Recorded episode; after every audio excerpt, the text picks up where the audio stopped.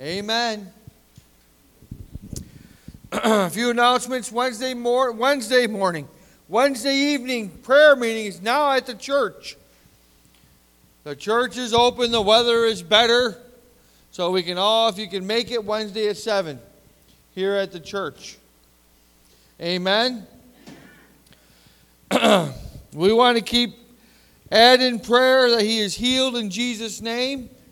We still want to keep Phil and Ellie in prayer for the car situation, that things would go smooth. They've had good reports. We want to keep our church in prayer, amen. Our government in prayer, and also Israel. We need to be praying. The Bible tells us to pray for the peace of Israel. So we need to be praying for the peace of Israel all the time. Amen. So that's one thing that's on our Wednesday night prayer that we're going to start praying for every Wednesday is the peace of Israel. Because we're living in some crazy times right now, terrible times. And if you think we got it bad, you just go over to Israel and you look up at the night sky, even the day sky, and you watch the Iron Dome at work. Pretty scary. Come on down, Grace. I'm going to take you from your Rice Krispie treat. It'll be there when you get back, right, Stella? You won't eat it on her? Okay. Father, we thank you and praise you for this tithes and offerings that you're bringing in this place, into your house. We pray your blessings and your anointing upon your people. Lord God, we pray that you would bless their tithes, bless their offerings, bless their comings, bless their goings, bless the work of their hands, and bless their homes, Lord God, and bless every step they take. Lord, that you would watch over them, your personal protection. In Jesus' name, amen. All right. Is there any other announcements that I might have missed? We do have one thing that I almost forgot. I'll never forget it, but June 3rd, our anniversary, Julie and I's anniversary, been married 26 complete years. It's amazing. Amazing. On our 25th anniversary, we celebrated it at home because of COVID. COVID. I've told her I'll make it up to her one of these days, one of these anniversaries. It just happens we got married at a bad time, right in the busy time. right in our busy time. But no time's a bad time. Amen? Amen. All right. Tomorrow we are going to celebrate Memorial Day. Amen. The day we honor those men and women who have given their all for our freedom and to our country. Amen. They gave their lives for you and for me that we may enjoy the freedoms that we have. So, tomorrow, when you gather together with family and friends to celebrate, we usually do with a barbecue, take some time to remember all them fallen soldiers. Amen? And the sacrifice they have given for us all. And all those out there, I thank you for your service, for serving our country. And all those, what they call them, Gold Star families, I thank you for your sacrifice that you've made for our country and for each one of us.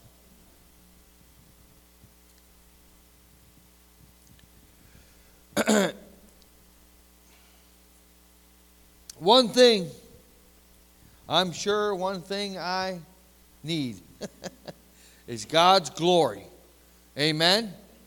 And I'm sure and know that we all need God's glory in the days that we live in. Because I'm telling you, everything that those soldiers have fought for and our very freedoms is under attack. And it's a relentless attack. Our belief system as Christians is being attacked at an unprecedented scale. Last night I was flipping through the channels and I just so happened to stumble across Daystar channel. And there was a show they had on. It was called Before the Wrath. And I we didn't watch it all. We missed half of it. But I'm telling you what, it was very good.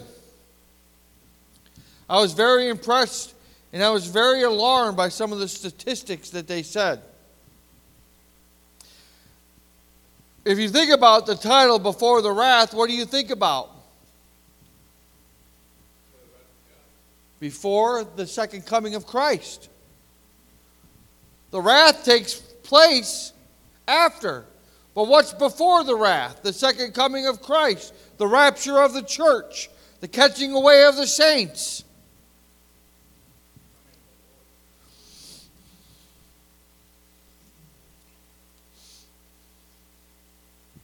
But I'm telling you, there is an attack on the Bible. There is an attack on your very faith and your very Christianity that is out there and it's real. And pastors,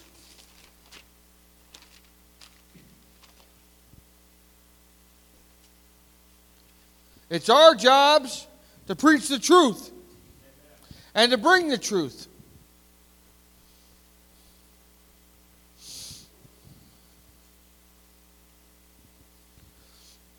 And it was a scary alarm to hear some of the statistics that they were saying that they sure that they shared was unbelievable. Do you know that they took 450 sermons from 400 different 450 different pastors. And out of those 450 pastors, and I don't know who they are, but only 2% of them were been preaching on Bible prophecy. 2% out of the 450. Do the math, that's only nine sermons that were preached on Bible prophecy. And I don't know how you can preach a sermon without Bible prophecy. Because Bible prophecy makes up a third of the whole Bible. So if they're not preaching a third of the whole Bible, then they're keeping out a third. And they're really deceiving their congregation and deceiving the people they're leading. And it's scary. And they say that they do that because nobody wants to hear about Bible prophecy because it scares them. And they say, oh, Christ has been coming for a long time. And they do that because they know if they preach on Bible prophecy, that they would lose some of their congregation. I would rather lose all my congregation than not preach the truth about the Word of God. Amen. I would. I'm sorry. And I look at our statistics and I think, well, maybe I've been preaching too much on Bible prophecy. Huh? maybe I've been preaching too much on, maybe I'll stick to prosperity and wealth and everything else and that everything's going to be well. You don't have to worry about it. Go out and sow your oats, live your life like a heathen. You can ask God for forgiveness. That'll never come out of this pulpit. I'm sorry, because I know that's not the truth. The truth is the Word of God. And the truth is, if you take a third of the Bible, if you take a third of the, of the prophecy out of this Bible, then this Bible would be some ordinary book that you can put up on a shelf with all the other religious books that are out there. And that's the fact, because what makes this Bible so special is the prophecies that are in it, because those prophecies are from the very Word of God. They're right from His mouth, through His prophets. If you take them all out, you take out all the prophecies then it would make this book just an ordinary book. And it's not. That's what separates the Bible from all other books, from all other religions. Because of the prophecies that are in it. And I couldn't believe it when I heard that because it's hard for me to believe that. That there's so many out there that aren't preaching the truth and aren't warning their people. I'm telling you, pastors, we have to take our job serious. And even me, that's why God gave me a helper. to remind me and say, You need to be doing this, you need to be doing that. And it, I know it's not that it's bad. It's that's why God got us married together and the two become one because I've got a helpmate to help keep me on track.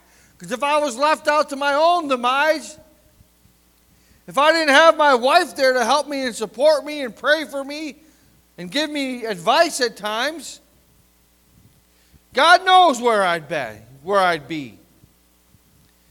She keeps me focused. She helps keep me focused. We're a team. We work together. We live together. And when mama's happy, everybody's happy. Isn't that the saying?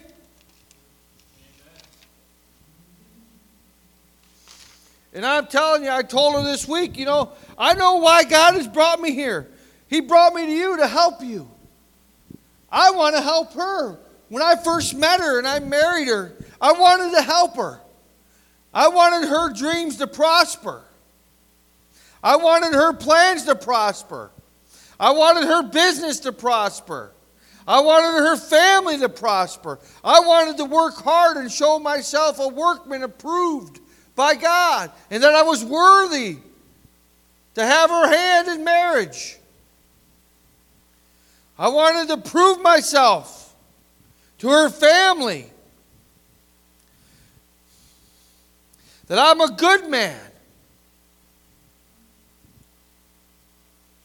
It's true. And not only did that, but God sent her to help me. to lift me up, to help give me guidance. I respect my wife. She's been a Christian for all the days of her life that I can know of. She helped get me saved. She brought me to this church where I accepted Jesus Christ as my Lord and Savior. And her family has been a righteous family with a righteous line. If you look down through the generations, Every one of my mother in law's children, grandchildren, great grandchildren know the Lord. Every one of their son in laws know the Lord. Every one of our children know the Lord. And that's a legacy that they can pass on. And it's amazing. And every one of my children know the Lord. And every one of my grandchildren know the Lord. And I'm praying that every one of those that God has allotted to us throughout all the generations, our children that aren't even born, our great grandchildren that aren't even born, that they will know the Lord and it will be passed down to them like a torch, like a mantle.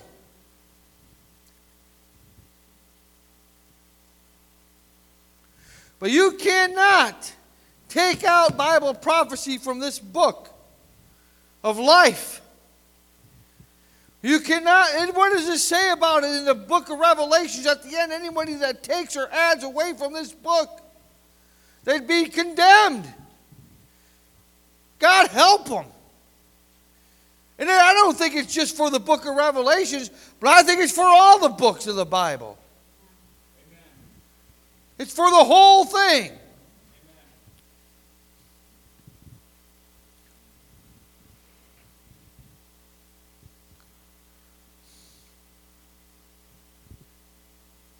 You know, when I think of Memorial Day, I do think of all the soldiers.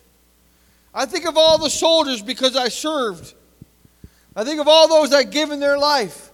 But I think of the soldiers in the army of Christ. Think about this. Think about all of the saints. Think about all of the martyrs who've given their life for the gospel, for this very book. Think about all the apostles. Every one of them gave their life to preach the gospel. Every one. I bet you there are more martyrs in the Christian faith than all of the world wars put together. All of them.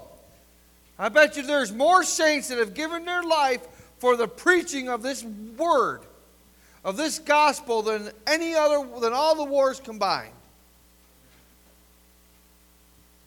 I don't know if that's, those statistics are true, But I do know that there has been many, many that gave their life for this word.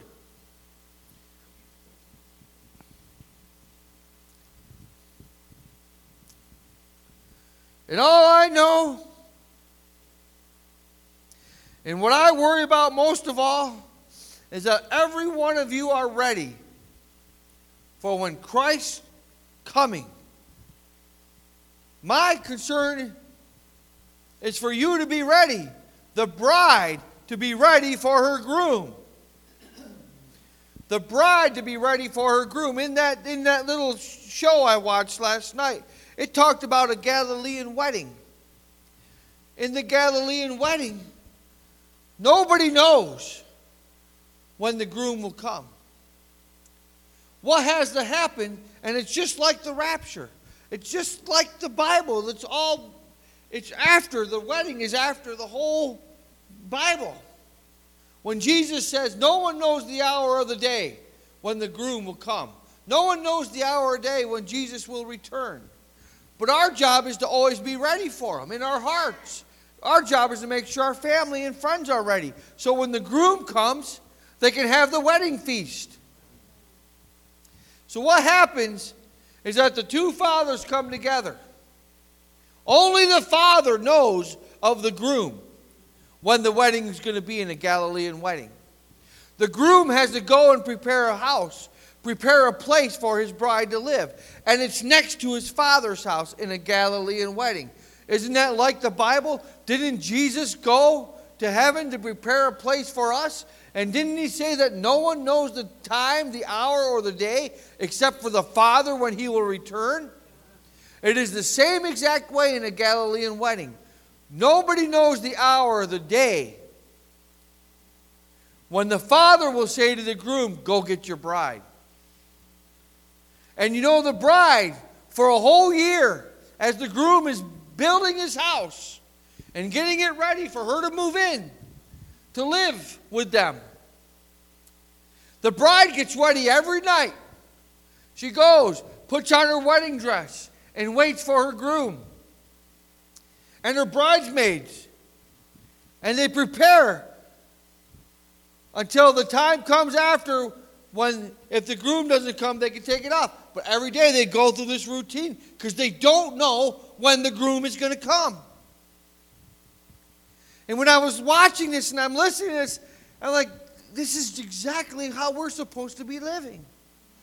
We have to be prepared. We have to be ready all the time. No matter where you're at, you might be at work when the groom comes, but are you going to be ready? You might be at home when the groom comes. It doesn't matter where you are, the groom is going to find you. Because in a Galilean wedding, after the groom has got all the preparations, all of the additions to the house, and has got his house prepared, and he has his banquet feast all set, the groom has to prepare the meal. Has to get the whole banquet all ready for the wedding, and the wedding has to last for the weddings last for several days. So he's got to have enough food prepared for several days at all times. It's a lot of work. And then when the father comes down and he sees it and he looks and he inspects the house and he walks through and he inspects the banquet table. And if it's not just so perfect, then he tells him, Not yet, not yet. So the groom has to wait until his father says it's time. Just like Jesus. Jesus doesn't know the hour or the day. The angels don't know the hour or the day. Only the Father knows the hour and the day. So the Father looks it over, inspects it, makes sure it's prepared for the bride to come. And then when the Father says, Yeah, it's time, what does he do? The groom gets a shofar and he blows the trumpet and the trumpet is the signal that the wedding feast is about to take place, just like it is before the rapture of, of the saints. The trumpet will be blown, and those that are gone before in Christ Jesus will be risen with those who are still alive. So the groom marches through the city and he's blowing the trumpet. He's waking everybody up. And then the bride hears him coming to the house. So what is it? The bride is in the midst, in the middle of the bridesmaids, all ready to go, prepared for her groom. Isn't that something else? When I, when I heard that, I was amazed that they did that. And then it takes, it could take over a year until the groom is prepared the place for them. And that that place has been accepted by the Father. I was amazed at that.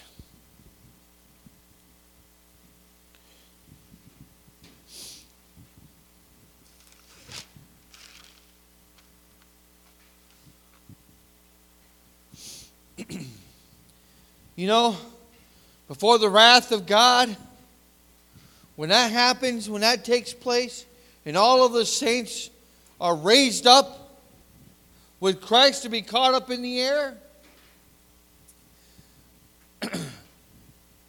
that's going to be a crazy day on this world, isn't it?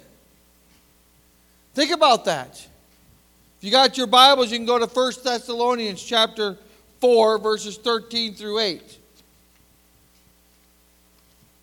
Talks about the rapture.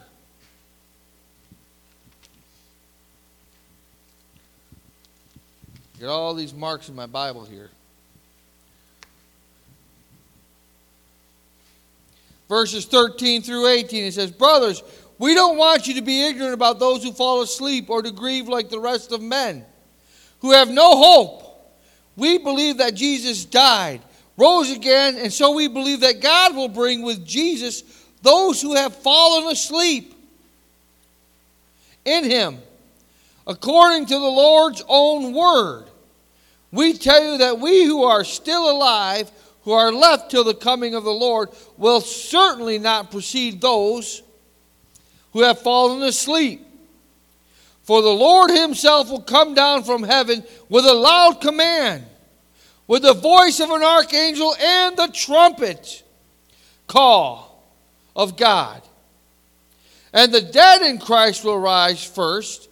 After that, we who are still alive are left will be caught up together with them in the clouds to meet the Lord in the air. And so we will be with the Lord forever. Therefore, encourage each other with these words. I wonder what kind of memorial they're going to have for all of us Christian saints who have risen with Christ that's going to be a crazy day if you're left behind on earth, if you think about it. Or will it be a crazy day? Because there are so many people out there being deceived by false teachers and false pastors and prophets. Some of the statistics, statistics, statistics they showed were that 85% of the people in America do not believe the Bible anymore. 85% of the Christians in our nation do not believe the Bible is the Word of God.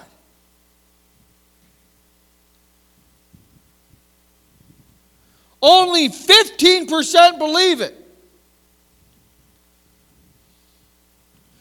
Those numbers have dramatically changed over 50 years. If you think about it, look at our own generation of kids who are out there who don't believe the Word of God. The Bible is the Word of God.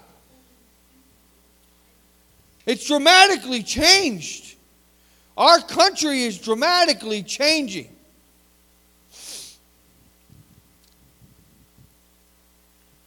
America has changed rapidly. It's not the same place as it was since even I was a kid.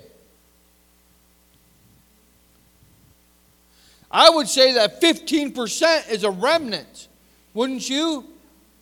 God is going to have a remnant. You know, there's always going to be a remnant God is going to have. Always. Even when Elijah went down and destroyed all the prophets of Baal, he said, God, I am the only one left.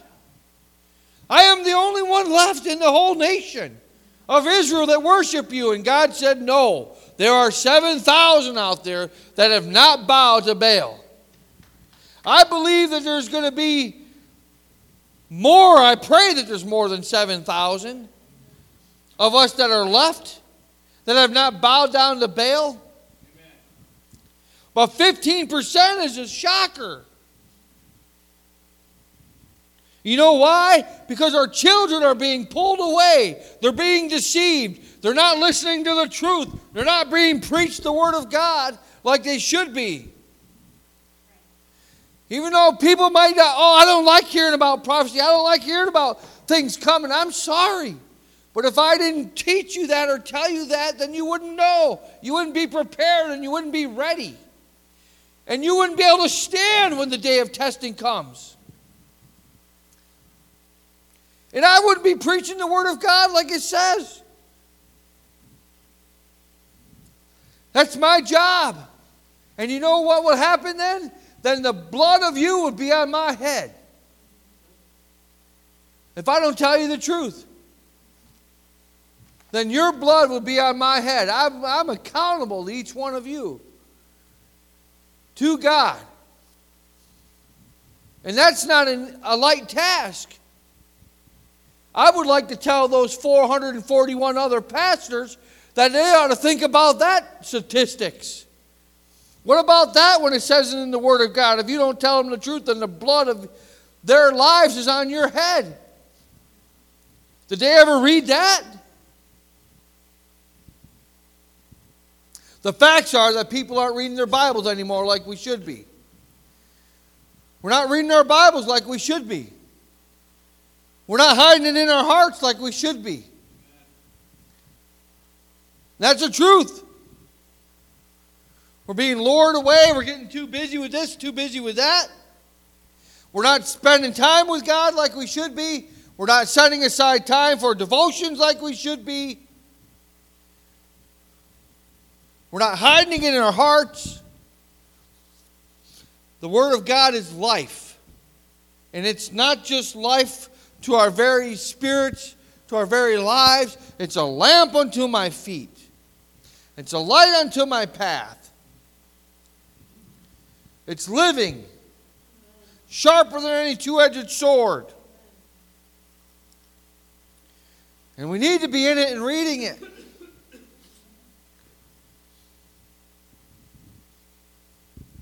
Because I want every one of us to be that 15% of the remnant. We need to be holding on to the garments of Christ with all we have. With all we have, because I'm going to tell you the world is not going to get any better. You read the Word of God, it's not going to get any better. There's things coming upon the face of this earth that are going to scare you, they're going to put fear in you, and if you don't have a sure foundation to stand on, then you're going to be tossed by tossed to and fro by every wave of doctrine. You're going to be swept away and pulled out to sea by the tide.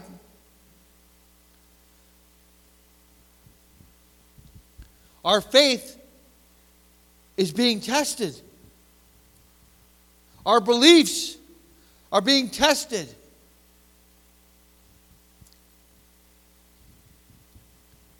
We're living in terrible times.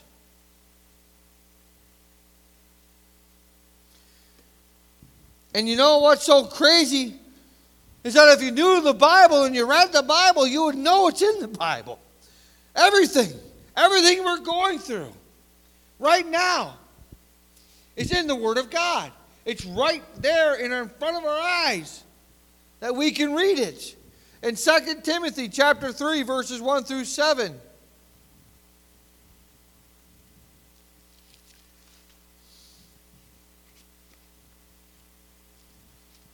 What does it say?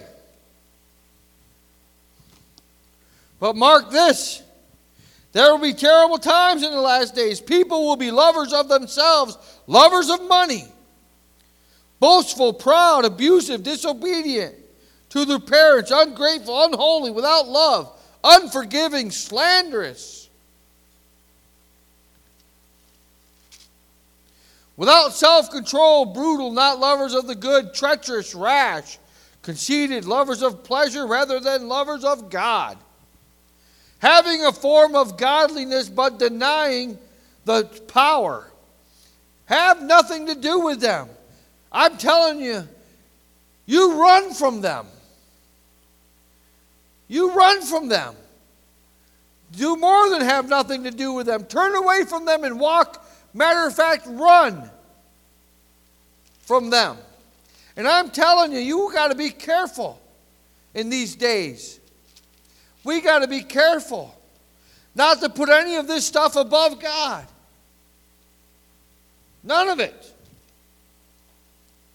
Don't put anything above your relationship with God. That's the most important thing you could have because your eternity is forever. And your life on this earth is temporal. It is short. Having a form of godliness but denying its power have nothing to do with them. They are the kind who worm their way into the homes and gain control over weak willed women, who are loaded down with sins and swayed by all kinds of evil desires, always learning but never able to acknowledge the truth. Think about that. That's just what amazes me about the Bible. They're, they don't, they're always trying to learn. They're always trying to come up with some other way. They're always trying to say you can go to heaven some other way but through Jesus. No, you can't. I'm sorry. The truth is, there is no way you can get to heaven except through Jesus. Jesus is the gate, He is the good shepherd. No other man goes to heaven except through Jesus. It's what the Bible says. And you got to believe it. Just as Jannes and Jambres opposed Moses, so also these men oppose the truth, men of depraved minds, who, as far as the faith is concerned, are rejected. I'm going to tell you, there are people out there that oppose you. They oppose your beliefs, they don't agree with your beliefs. They believe you're, oh, it's too harsh. The Bible is too harsh. God didn't mean that. What about love? What is, isn't God a loving God? Yeah, God's a loving God. He's a caring God and He's a disciplining God. And He cares so much for you that He disciplined. He'll discipline you when you're in the wrong because He wants you to turn. There's men out there that have opposed the truth ever since the truth was written. Ever since the Garden of Eden, Satan tried to oppose the truth. He deceived Adam and Eve, deceived them.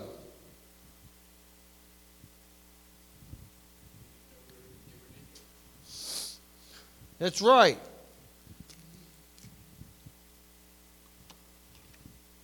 You know, I know these scriptures aren't great for growing the church. Everything I'm saying isn't great for growing the church. But I don't care about growing the church as much as I care about your salvation, as much as I care about where you're going to be when all of a sudden that groom comes blowing his trumpet. That I don't have to worry about it. That on that day, as I'm going up in the sky, I can say, Hey, Joey, I'm over here. Hey, Ephraim, Estella, come on. Praise God. Come with me and Grandma and your great grandma and grandpa. Hallelujah, we're here. Phil, you're in Spencer. God just picked us up. You know, when you get up at a high elevation, you can see far away.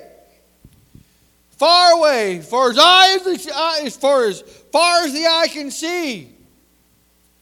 It's going to be an awesome day. Hallelujah. God's coming.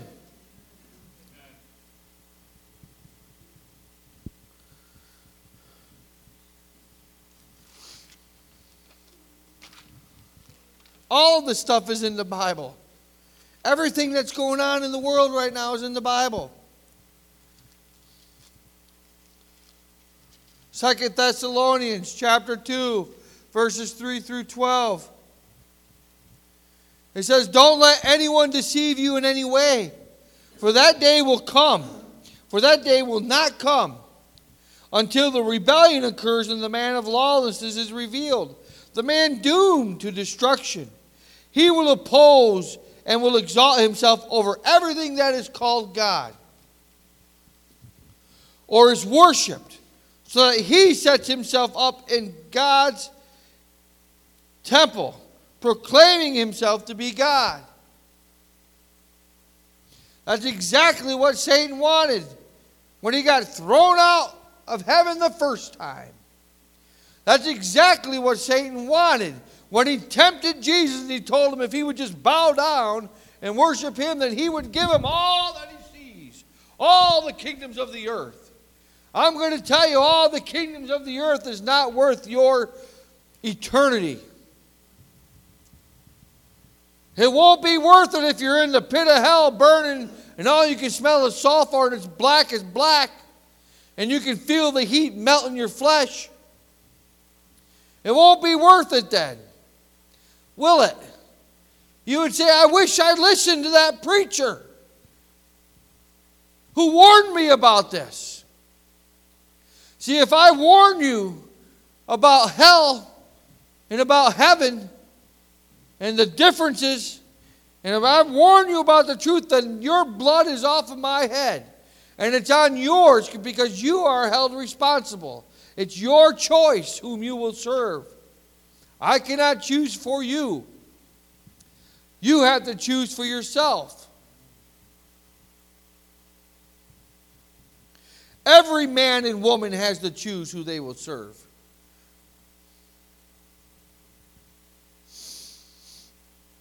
Don't you remember that when I was with you, I used to tell you these things? This is Paul telling the Thessalonians. Listen, don't you remember I was telling you about this stuff? Don't forget it. These are the things you don't want to forget. Because there's people out there that will deceive you. There's the devil out there who is the prince and powers of the air, who is out there deceiving many even good people, even Christians.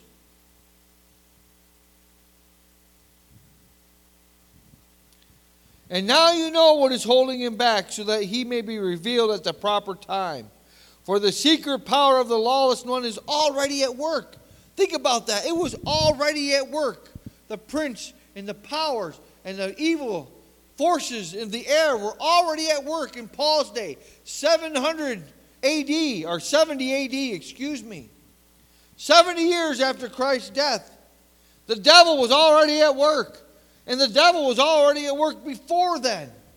Because that's why Jannes and Jambres was out there opposing Moses. That's why the that's why the other 12 tribes 10 out of the 12 tribes of Israel, when they went out to explore the promised land, they saw that there was giants and they looked like grasshoppers. That, who do you think put that fear in their head? The devil. The devil put that fear in there. He was at work. That's why the devil knew if he can get Adam and Eve to, to, to take a bite of, of the tree of good and evil, of knowledge. If he can just have them eat that, then he knows the devil's been out there prowling around like a roaring lion, looking for people he can devour.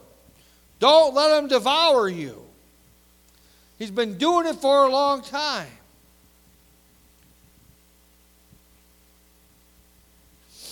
He's been at work.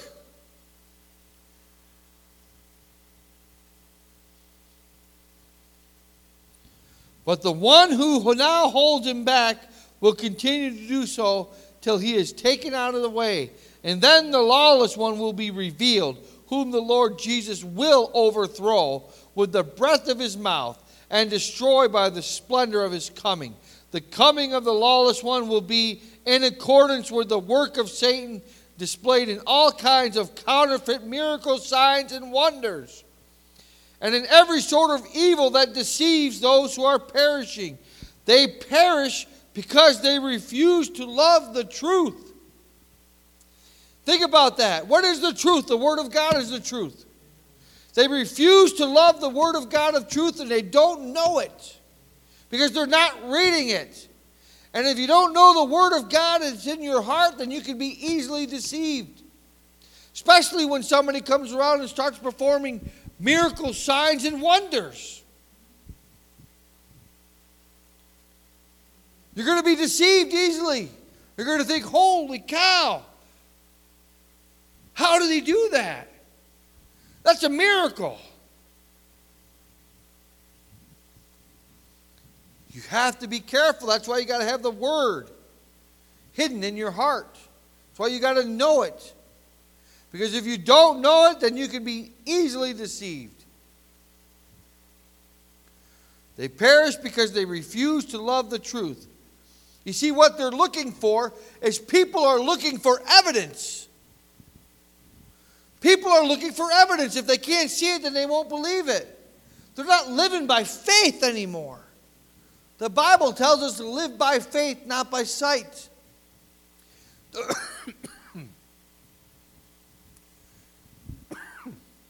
Don't always look for evidence. That looks good.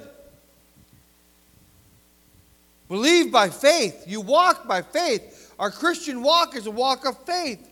It's not a walk of sight, it's a walk of faith. That's exactly what's going on in the science community.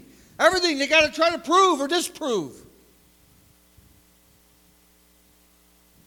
You believe the Word of God by faith. You believe that Jesus died and rose again on the third day by faith, even though it's been proven to be a fact. And it's not just written in the book, in the Word of God, but it's been written through all these other books. But people refuse to believe the Word of God, the truth. That's why they're trying to remove all the prophecies from the Bible, because they can't explain it. They can't explain it. Only God can explain it, and only God could have put those prophecies in there. Because those prophecies have come to pass over and over, over and over again. And, and, and Jesus is coming back. And it's written right in there. It's been prophesied by it. It's going to happen.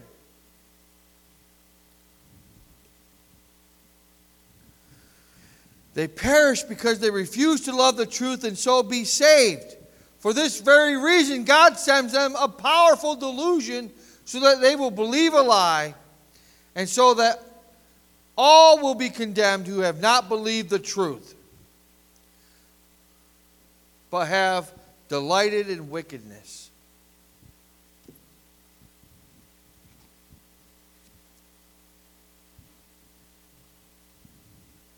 Everything that we're seeing now, all these false teachers, false preachers,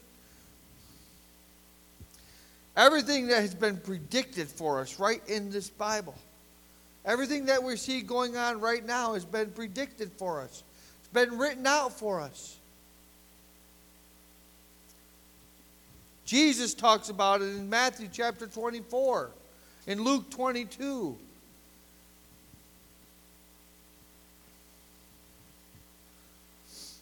it says that all these things are taking place. You know, they're taking place right now. It says in the word that all these things are going to precede precede the coming of Christ. That means that what's happening right now is going to happen before Christ comes. So it could be any day that Christ can come. Because we're seeing this stuff happen right now, today. I mean, like right now, I mean, it's happened. Been happening for the last few years or more. It's been happening. So Christ can come at any moment.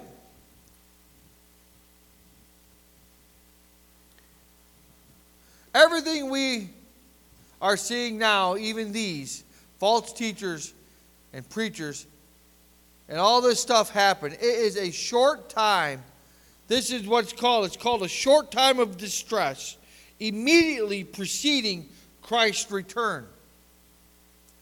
It's a short time of distress that we'll be going through, immediately preceding Christ's return, meaning it happens before Jesus' return. He's coming soon.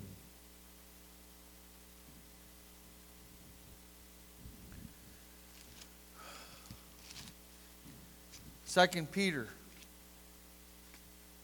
chapter 2.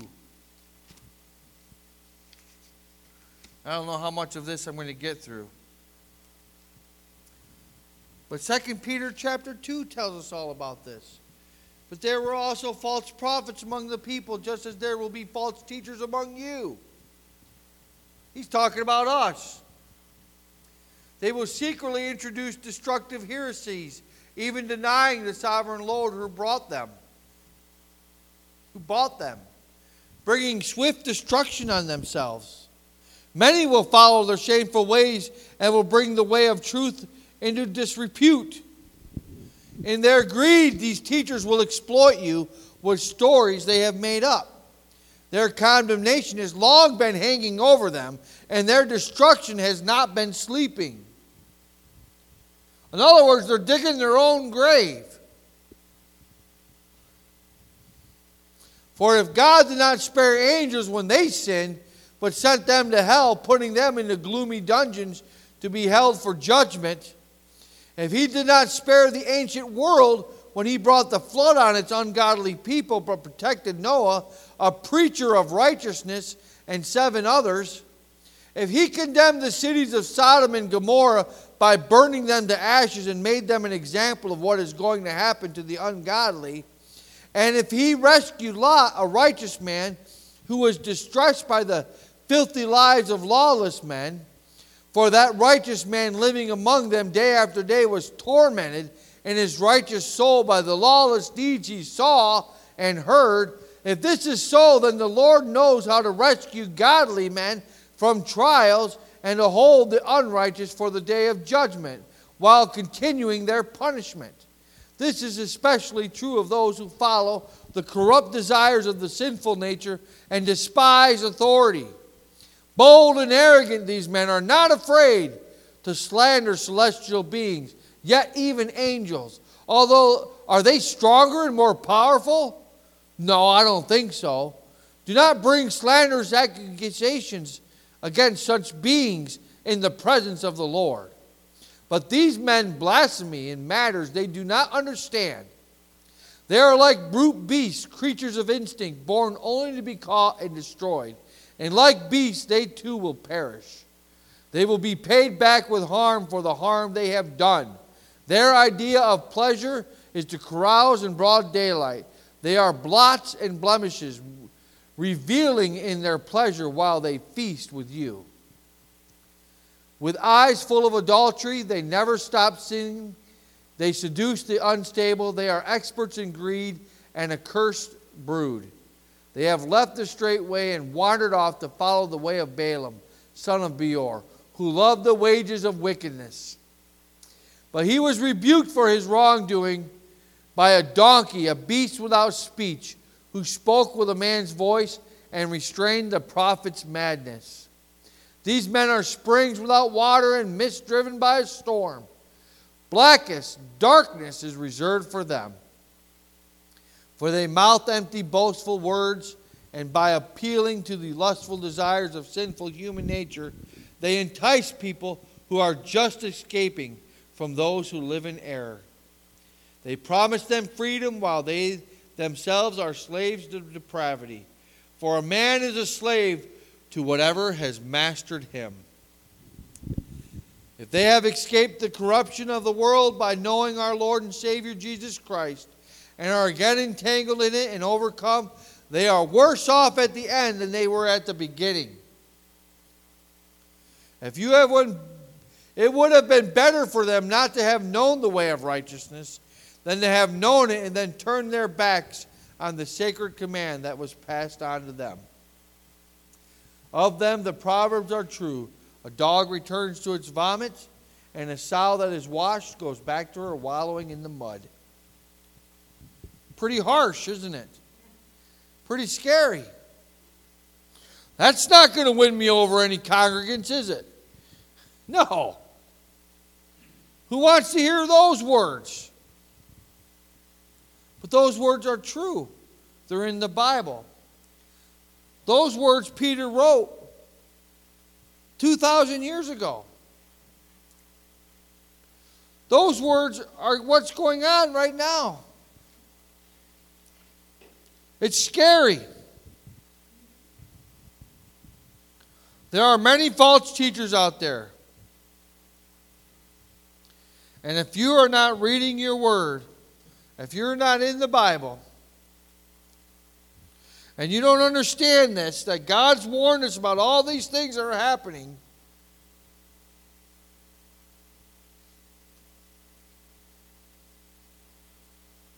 then you too will be tossed.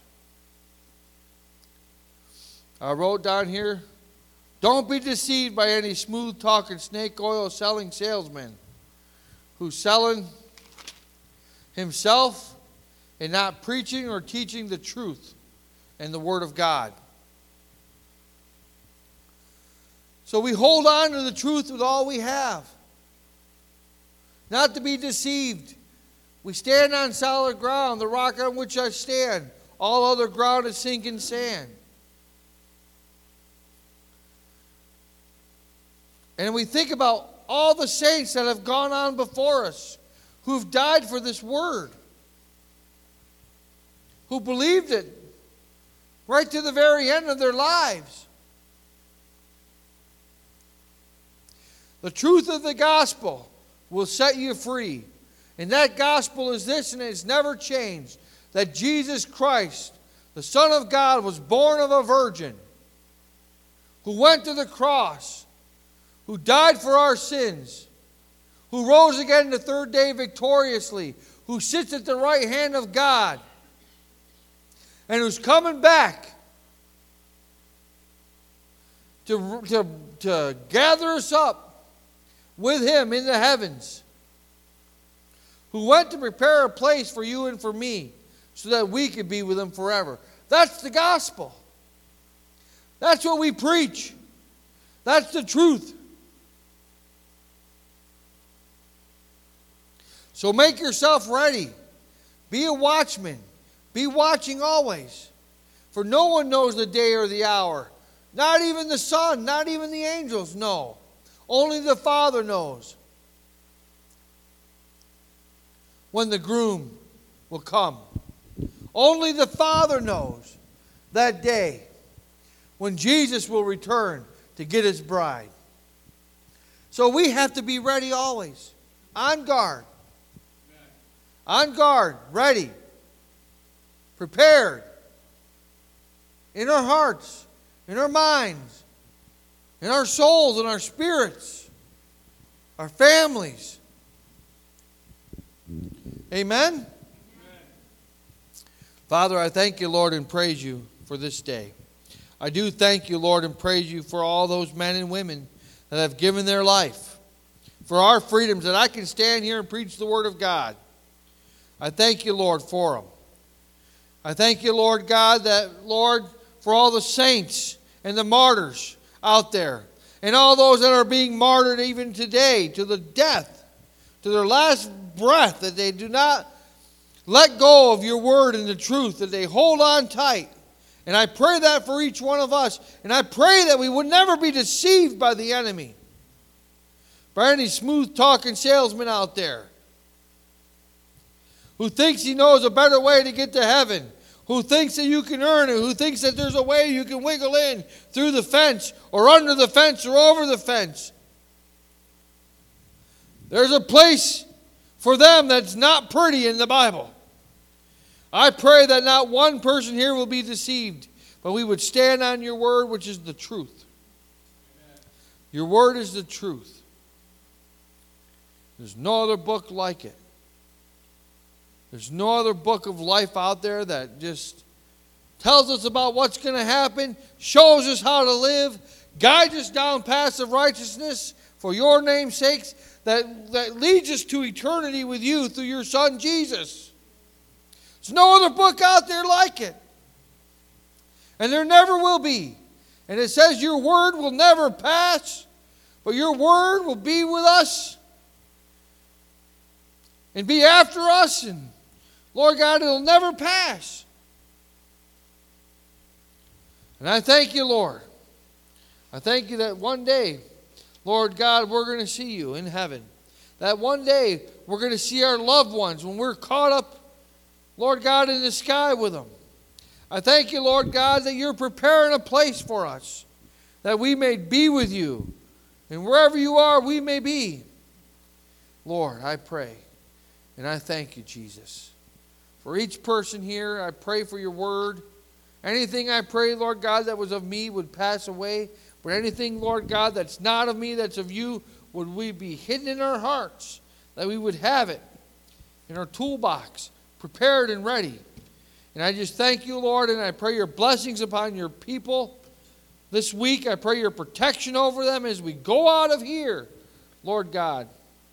As we leave here, Lord God, that we would be built up, strengthened, encouraged to get in your word, Lord God, and in prayer. And our relationship with you would draw closer and closer.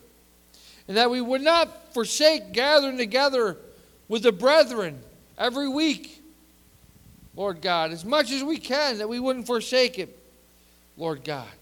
Because we need each other to support each other, to encourage each other, to lift each other up, to build each other up. Lord, and I thank you and I praise you for each one of them. And I pray your blessings on them. In Jesus' name, amen.